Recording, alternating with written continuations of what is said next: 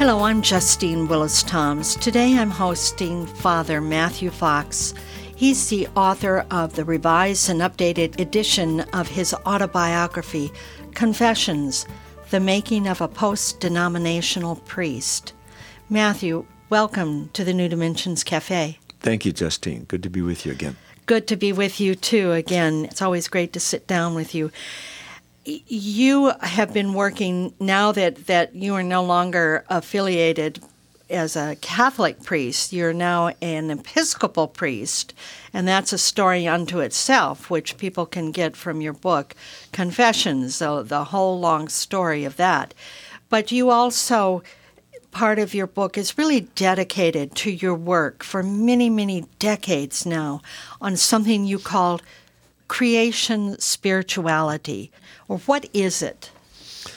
Well, creation spirituality is a tradition, a lineage in um, in the Bible. It's the oldest lineage, actually, in the Hebrew Bible, and it's that from which Jesus derives. And it's about original blessing instead of original sin. Jesus never heard of original sin. No Jews ever heard of original sin. It's a scandal that the Western Christian church has built itself on a concept that is a fourth century concept and that Jesus never heard about. Uh, this tradition is from the wisdom tradition of Israel, which is nature based. It's about the holiness of nature. And at this time in history, when uh, Gaia is in so much peril, uh, creation spirituality is very needed. It also links to the wisdom of indigenous traditions because, of course, their sense of the sacred is derived entirely from our place in this uh, holy universe. So, um, this is a feminist tradition because uh, wisdom is feminine in the Bible and around the world. And it is about social justice, economic justice, gender justice, and um, gender preference justice. So, uh, this is a prophetic tradition as well as a deep mystical tradition. Uh, mysticism is about our being lovers, lovers of life, and uh, prophecy or warriorhood is about standing up to defend uh, life and Mother Earth. So, this is what it means to be an adult, spiritually speaking, to be both a lover, a mystic, and a warrior or a prophet. And uh, that's what the creation tradition is about.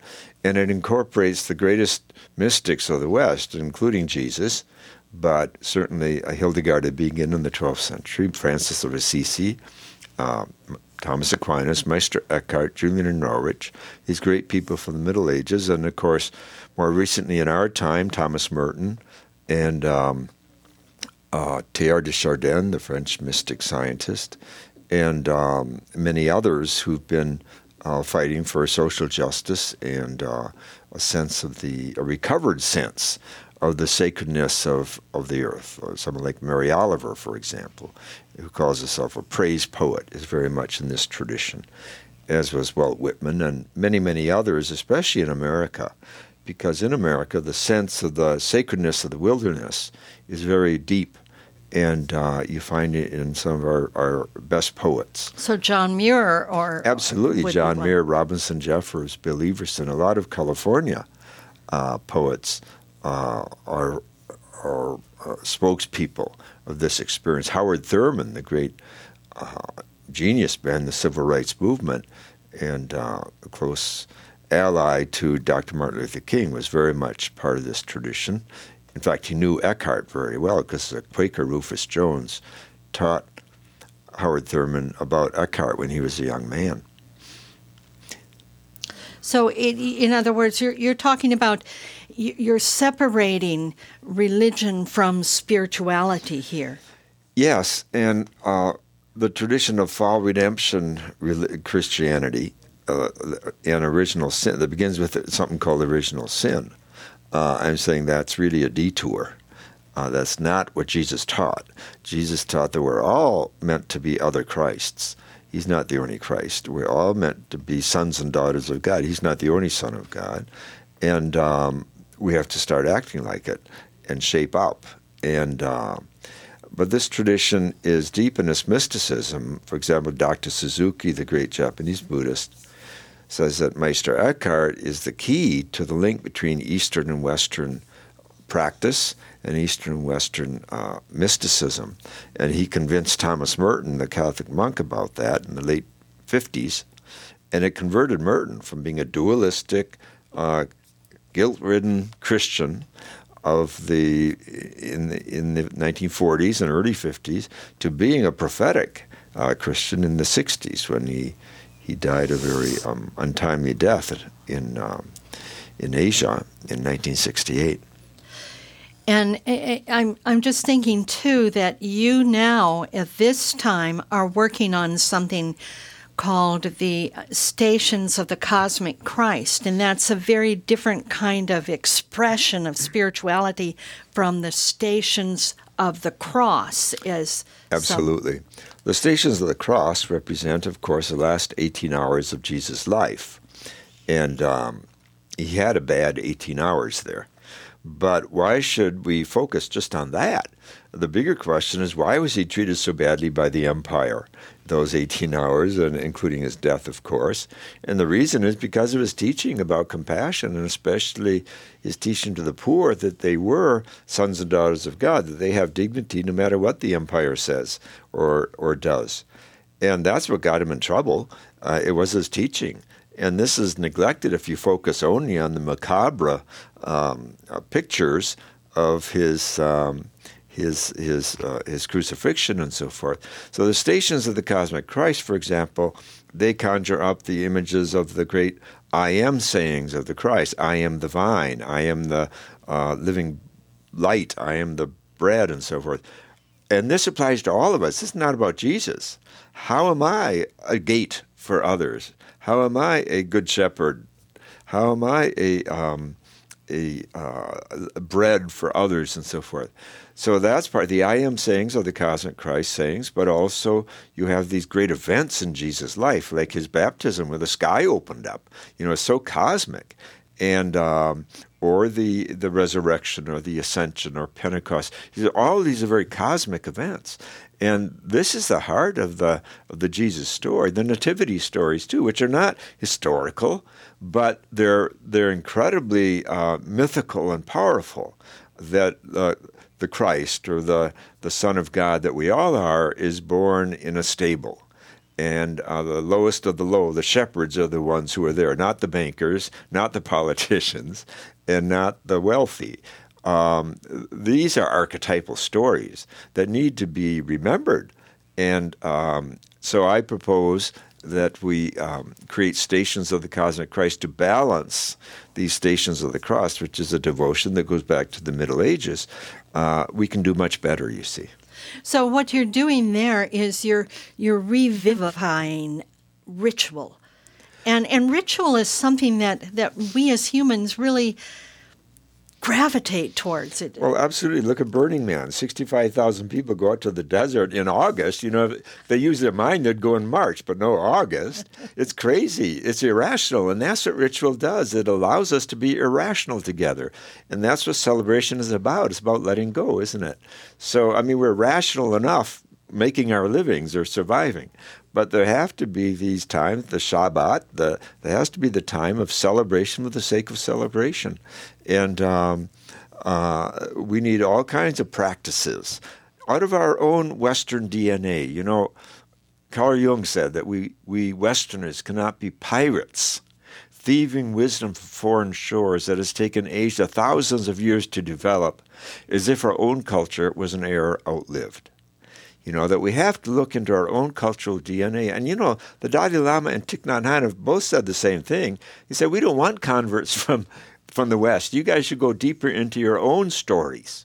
And um, that's what I've spent my life trying to do. So I, I find Eckhart went so deep into his own experience as a Christian and a Westerner that he found truths very similar to Buddhist truths. Because when you go deep, uh, there are these archetypal universal truths that emerge. And so he has passages in his works that, that are pure Buddhism, but he never met a Buddhist in his life, never read a book about Buddhism. He got there because he did his inner work. This is what Westerners have to do. I think that you mention in your book, you talk about the, the different paths to it are like the wells, but if you let the well go deep enough, it comes to this universal river of wisdom, deep Exactly. wisdom. Exactly. And in fact, Eckhart says God is an underground river that no one can dam up and no one can stop. Uh, and notice the energy there is not about climbing up to God, it's about sinking. And this is very feminist, you see, that the divine is found below. It's found in the earth. It's found in our lower chakras, not, not in our head someplace. And um, so this is, is, is a deep part, I think, of the spiritual journey. I know, Matthew, that, that you've participated in some Sundance. Uh, you, you've been mentored by some very, very fine uh, Native American people. Um, and one in particular who is now passed on, Buck Ghost Horse. And you describe, I just, we don't have a lot of time, but I really wanted to give a flavor of how moved you were when you went up to, I think, Pine Ridge when he had died and to his funeral. Can you? Yes, it was actually Goldendale, Washington. Oh, I see. But okay. um, yes, it was so powerful. There were 500 people there, many of whom he had healed through sun dancing, many of them white people, uh, but Asians too, and others. Um, uh, many of them former alcoholics and so forth. So just that alone, meeting all these people he had touched, uh, including rough motorcycle gang type people, they all showed up. And uh, uh, he was an ex-marine, and um, uh, that was a, a, a part of his his story, and um, it was very moving when the uh, one of the elders uh, brought out a, paper sack with his jacket in it, and he held the jacket up and said, "See this jacket? You all saw Buck in this jacket. You're never going to see him in this jacket again. Uh, so let him go." And then this roar. Of course, this was held outdoors, but this roar of grief and and anger came out. It was so powerful. I mean, and you couldn't do that in a church. It would have broken all the stained glass windows. Our churches are so tidy and clean. Uh, you, so real grief is not really allowed in churches anymore, it seems to me. And then he pulled out his coffee cup, He- and Buck was always drinking coffee. Said, Remember this cup with Buck? Other, let it go. Let him go. And this roar came out again. And um, it was the most powerful um, uh, funeral by far that I've ever been to. Um, again, these ancient peoples, they, they know ritual and they know the power of uh, ritual, and including the rituals of grieving. And I'm thinking too, in this person, Buck Ghost Horse, he was, in some ways, what you what you alluded to earlier. He was a manifestation, a, a really fine, I'll say, manifestation of the cosmic Christ. He became bread by living his life as he did to a lot of people. That is so true. And um, as a child, he he lived in a two room house with eleven other people, and he was kidnapped by Mormons when he was seven. Taken away, they cut his hair, forbade him to do his rituals or speak his language. At sixteen, he ran away from home, lied about his age, and joined the Marines. Ended up in Vietnam. When he came back, he started to drink, but then he ran into Wallace Black Elk, an elder, who brought him back to the ceremonies of his his tribe and his culture, and uh, that healed him. And then he became a healer himself. So it's a powerful story. But it's amazing we're talking about him because this morning I just unearthed a book that he wrote that he gave me. It's never been published, and I just read it this morning.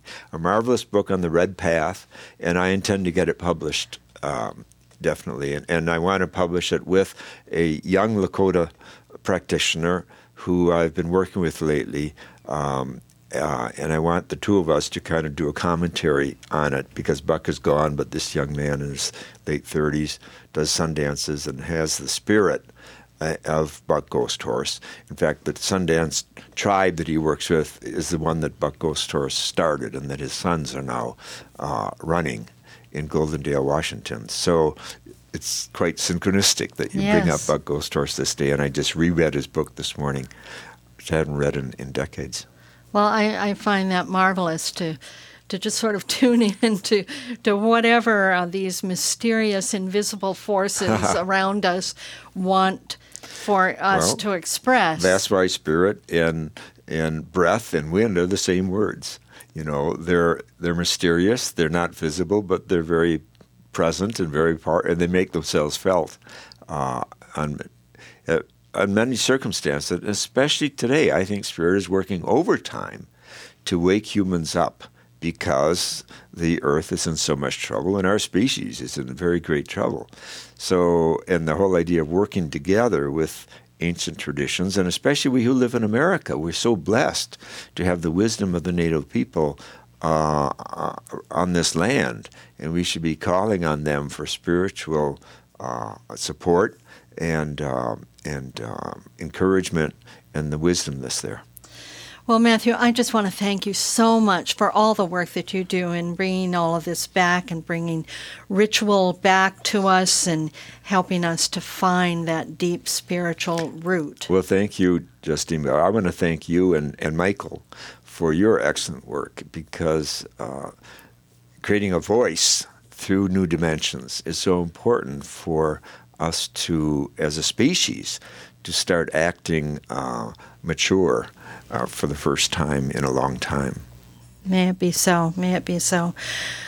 I've been speaking with Father Matthew Fox. He's the author of the revised and updated edition of Confessions, the making of a post denominational priest. And if you want to know more about his work, you can go to his website, matthewfox.org, O-R-G, matthewfox.org, or you can get there through the New Dimensions website, newdimensions.org. I'm Justine Willis Toms, and I want to thank you for joining us on the New Dimensions Cafe, and I ask you please do join us again. You've been listening to the New Dimensions Cafe.